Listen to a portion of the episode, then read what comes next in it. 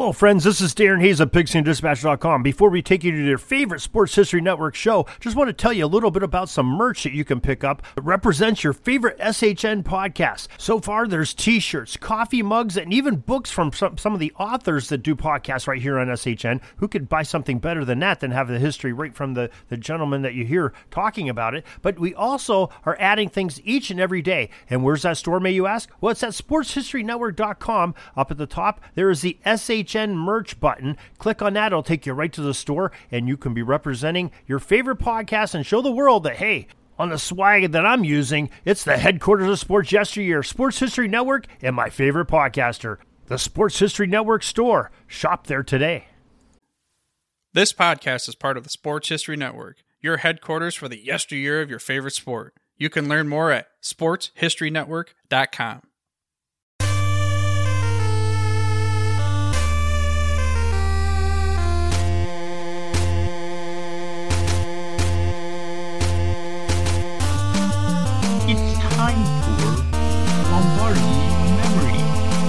that takes you back in time into January or February to the greatest one-day spectacle in all of sport.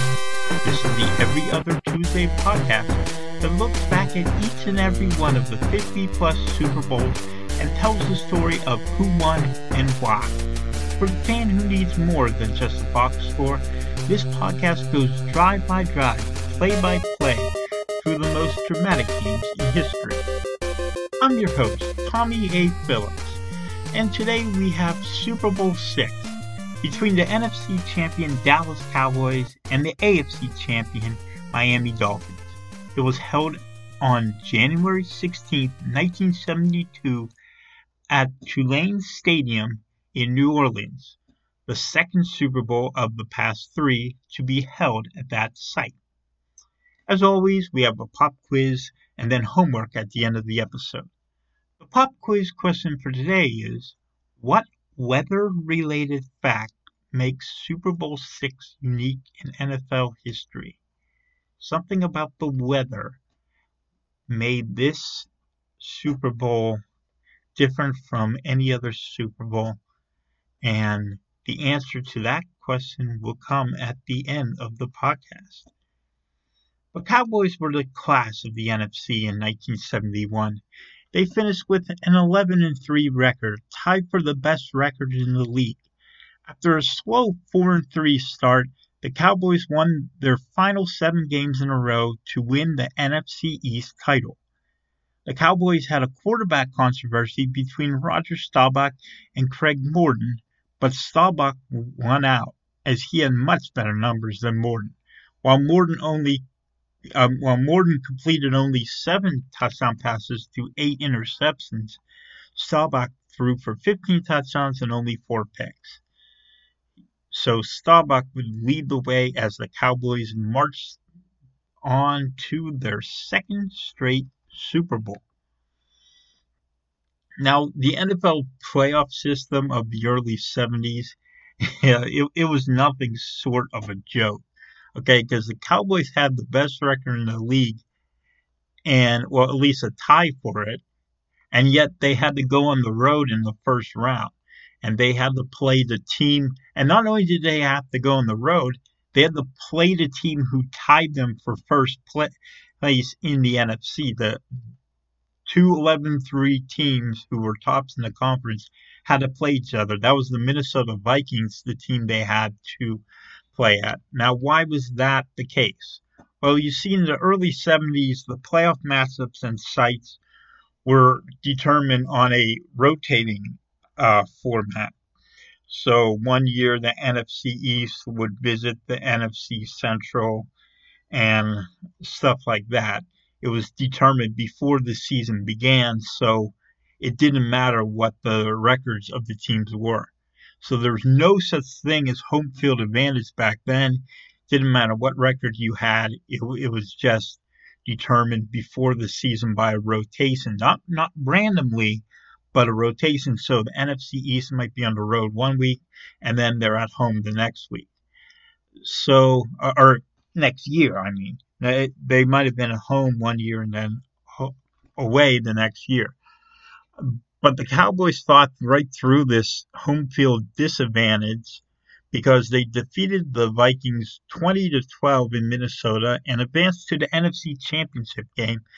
And then they did get to play at home in the NFC Championship game and they beat the 49ers 14 to 3 to move on to the Super Bowl. The Cowboys threw for over 3,000 yards as a team in 1971, but Staubach had the lion's share of that with over 1,800 yards. Um, running back Duane Thomas, he carried the ball 175 times and got almost 800 yards, and he scored 11 times. Walt Garrison was a dual threat for this Cowboys offense because not only did he rush the ball 127 times for over 400 yards, but he also led the team in receiving by catching 40 passes for almost 400 yards as well. Now, as for the Dolphins, they too finished in a tie for the best record in the AFC at 10 3 and 1. But just like the Cowboys, they had to go on the road in round one. And they had to play the team who tied them for the best record, the Chiefs, also 10 3 and 1. So obviously, the NFL had to change its playoff format, but next year it would get even worse. Uh, we'll we'll get to that in two weeks, but um, for now, Dolphins were just fine going on the road. They went into Kansas City and defeated the Kansas City Chiefs 27 to 24 in double overtime in the longest game in NFL history. They then shut out the wild card team, the Baltimore Colts, at the Orange Bowl 21 to nothing, and that put them in their first Super Bowl. Quarterback Bob Griese threw for 19 touchdowns as opposed to just nine interceptions, going over 2,000 yards for the season. And the Dolphins had a two headed monster in the backfield, Larry Csonka and Jim Kiick. Csonka rushed for over 1,000 yards and seven touchdowns, while Kiick had over 700 yards and three more scores. And receiver Paul Warfield led the team in catching because he had 43 catches for just short of a thousand yards and 11 receiving touchdowns. So to begin the game, the Dolphins won the coin toss and chose to receive. By the way, back then, the coin toss was uh, done well before the first um, the time that the television came on air. So whenever you saw the teams go out for the coin toss, they were actually reenacting the coin toss, a weird thing they used to do um, for television back in the day. Dolphins got the ball first, but they quickly went three and out and punted it away. The Cowboys, they got one first down on a run by Thomas, but then Miami defensive tackle Manny Fernandez sacked Roger Staubach and forced them to have to kick it back. So the Dolphins took the ball back at their own 42, and Csonka ran off the right side to get a first down to start out the drive. But in the next play, he fumbled, and Super Bowl V MVP linebacker Chuck Howley recovered for the Cowboys. Staubach scrambled on the first two plays of the new drive, and he got a first down to the Miami 41. Garrison then blasted ahead twice to get a first down past the 25 yard line. Staubach threw to receiver Bob Hayes and got 18 more yards, and then he threw to Thomas for another 16. But all that and the Cowboys couldn't get it in the end zone. They stalled right short of the goal line and had to settle for a nine yard field goal by kicker Mike Clark, and they went up three to nothing. Now, there weren't very many memorable plays from this Super Bowl. It, to be honest, it was one of the worst Super Bowls, but the most famous play of the Super Bowl came from this Super Bowl. came on the next drive. On third down, Bob Griese faced immense pressure and he tried to scramble away. So he kept going backward and backward and backward. And eventually, Cowboys defensive tackle Bob Lilly sacked him for a 29 yard loss, which remains to this day the biggest loss on a single play in Super Bowl history. As the second quarter began, the Cowboys got the ball back at their own 45 after a punt. Garrison ran ahead for six yards, and then Thomas got it first down. Garrison then caught a screen pass, got four more yards, but that's as far as the Cowboys went, and they had to punt. So then Miami put together a drive of their own, and this one actually worked because Kiick rushed for nine yards, and then Griese threw a pass to receiver Howard Twilley for 20 more yards. So the Dolphins got at least into field goal range thanks to the fact that the goalposts were on the goal line at the time. But kicker Garo Yepremian missed his 49 yard attempt short, and it went into the books as a touchback. Next two drives ended in punts. Dallas got two first downs on their drive on Thomas and Garrison's runs before they had to punt it away. The Dolphins, on the other hand, just went three and out and didn't get a first down. Um, on that three and out, the, the Dolphins head coach Don Shula tried to run a play that President Richard Nixon had suggested to him, but it ended up an incomplete pass. So the Cowboys took the ball back at their own 24 after that punt. Thomas touched the ball on Dallas's first four plays of this new drive, and he got them all the way to the 46 yard line. Staubach then found receiver Lance Alworth on third down for 27 yards and a first down. Running back Calvin Hill ran for another two first downs and got them down inside the 10. Staubach then found Alworth in the near left corner of the end zone, right in front of the pylon, for a seven yard touchdown. And Dallas went up 10 to nothing with less than two minutes to go in the half. Now, we were really close to having a shutout in this Super Bowl, but the Dolphins prevented that with a last minute drive at the end of the first half. This was the only time they scored or really even came close to scoring. Griese hit Warfield for seven yards, and then he went to Kiick for a first down at the 48. Then the Dallas Cowboys jumped offside, and on the next play, Griese found Warfield for a first down inside the 25 yard line. That set up Yepremian from 31 yards away. He made it, and that was the end of the first half. The Cowboys were up 10 to 3 going into the locker room. Dallas made a statement on the first drive of the second half. Staubach threw the hill for a third down conversion, getting 12 yards, and he got to the 48 yard line. Thomas ran for another 8 yards, and then he got a first down. And then it was time for Bullet Bob Hayes, a very, very fast receiver who uh, caught a pass earlier in the day, but this time he took an end around off the right side and he picked up 16 yards. Garrison ran it down inside the five yard line, and then Thomas ran off the left side, got a three yard touchdown run, and Dallas was now up 17 to 3. So the rest of this third quarter, as I said, this was one of the worst Super Bowls. It was very, very boring because all they were doing was punting, both teams. And um, so the Dolphins, yeah, they, they had two possessions where they did virtually nothing. Um, Dallas had one three and out, and they also had one where they got one first down on a pass to Garrison, and that was it.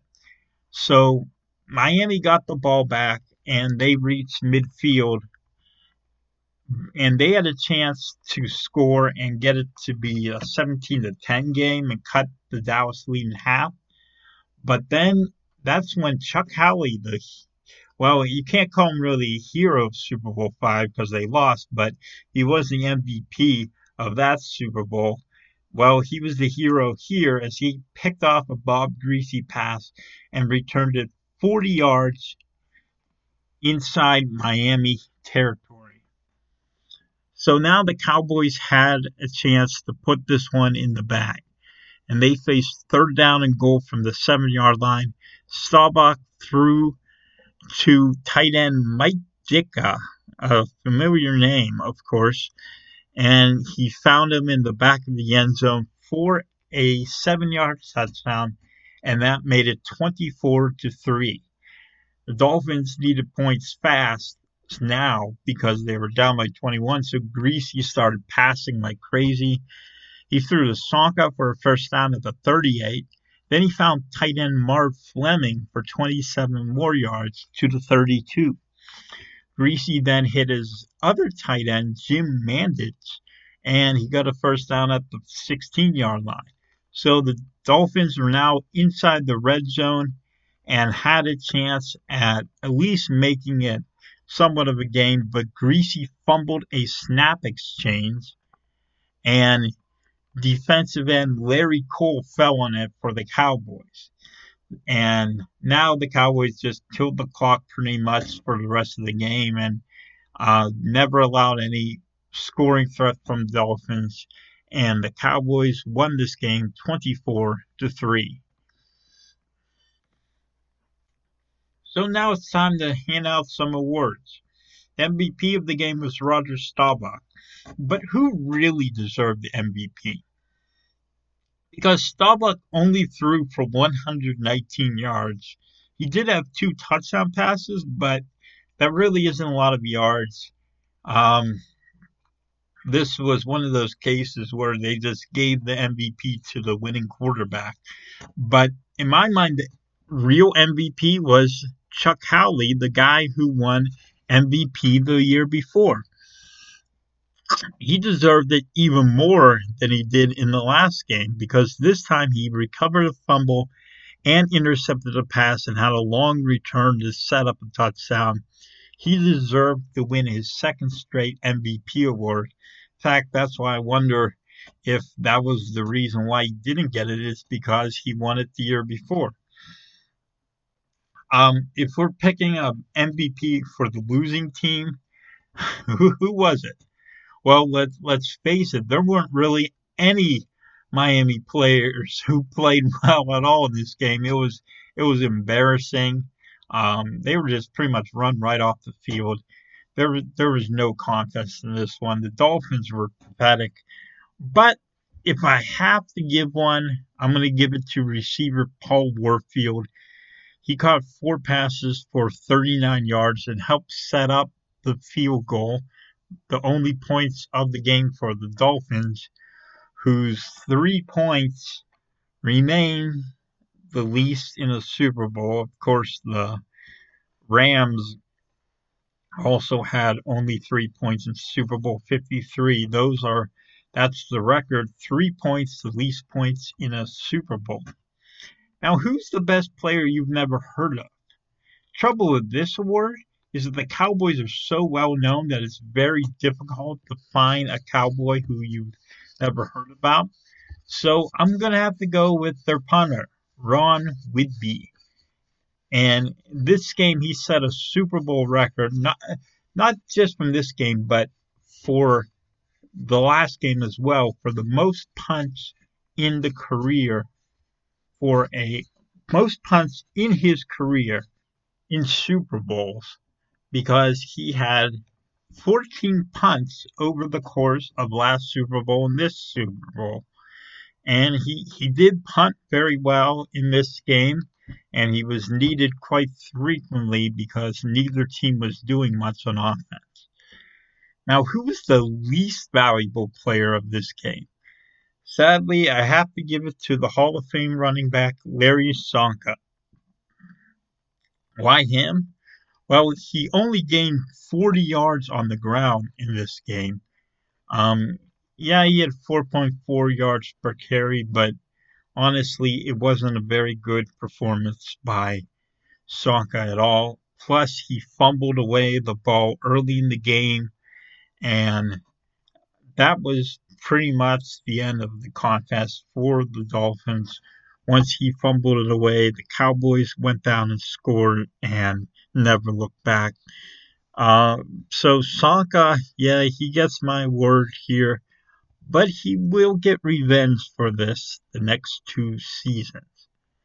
Now, what was the biggest play of the game? Well, that's obviously the 29 yard sack by Bob Lilly because it was the longest sack when it comes to yardage in Super Bowl history.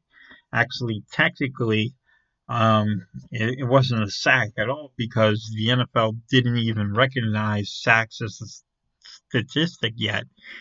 But um, it was a 29 yard loss, the biggest loss on a play in Super Bowl history. And it kind of uh, told what kind of blowout this game was and how far the Dolphins were from actually contending. Now, what's the biggest play that no one remembers? I'm going with Chuck Howley's interception and his long return. If he doesn't pick off that pass, the Dolphins still could have gone down, scored a touchdown, cut the lead in half, made it 17 to 10. But instead, his pick set up an easy Cowboys touchdown to make it 24 to 3, and the Cowboys put this game on ice. And speaking of ice, that brings us to the answer to today's pop quiz question. Now, why was this game unique in Super Bowl history when it came to the weather? Well, that's because it had the coldest temperature of any Super Bowl in NFL history. The temperature at kickoff was 39 degrees Fahrenheit, just a bit above freezing, and that was even a lower temperature than Super Bowl 48, which was played in New Jersey and outside. That that game actually had a higher temperature than this one. Of course, the NFL's tried to schedule the Super Bowl in warm locations and in domes. There have been games that were in domes where the temperature outside was uh, below freezing, but the, obviously the temperature inside was not. So maybe the cold temperature for this game had something to do with the lack of offense in this game. Finally, I'm giving you some homework. I recommend books here that you should check out related to the game at hand. This week, I have one book that will tell you everything you need to know about this game. It's called Breakthrough Boys the story of the 1971 Super Bowl champion Dallas Cowboys by Jaime Aron. I, am not sure if I'm pronouncing that name right. Um, A R O N. And he wrote this book 10 years ago for the 40th anniversary of this team. This is the obvious choice for a book for Super Bowl six, and there's really no other book you need about this game and the winning Cowboys team because it has everything you need to know. It's thorough, it's well researched, it's entertaining, and it's a must have if you appreciate football in the 70s. Great stories about how the Knights, how the Cowboys came to existence and 1971 season, everything you want to know. That's the book. It's called Breakthrough Boys, and um, definitely one you want to check out.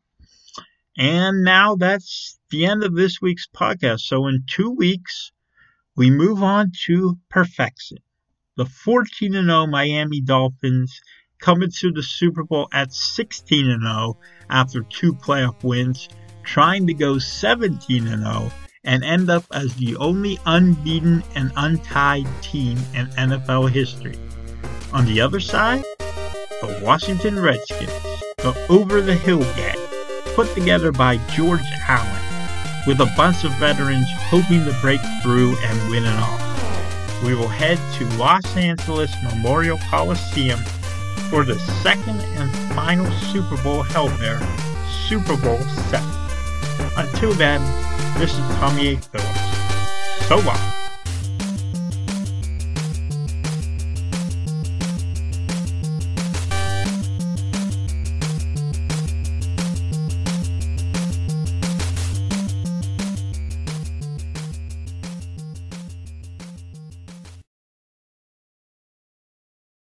Hey there, sports history fan. This is Arnie Chapman, aka the Football History Dude, and I wanted to thank you for stopping by to listen to another episode here on the Sports History Network. Our podcasters are passionate about uncovering and sharing sports stories from yesteryear. And if you didn't know it already, we have over 30 shows across the network covering all sorts of sports history topics. In fact, here's a glimpse into one of our awesome podcasts here on the network. Each week, the official Football Learning Academy podcast will take you deep into the history of pro football through interviews with players, coaches, or administrators in the NFL, as well as interviews with Pro Football Hall of Fame selectors, authors, and historians. You'll learn how the game evolved and important moments that shaped the sport into what it is today. And don't miss the Pro Football History Nugget of the Week. Listen to the official Football Learning Academy podcast on the Sports History Network. How about that? I bet you're super hyped to go listen to that new podcast, right? Well, to learn about this show and all the other podcasts on the network, head over to sportshistorynetwork.com forward slash podcast. Again, that's sportshistorynetwork.com forward slash podcast. Head over there today to find your next favorite sports history podcast.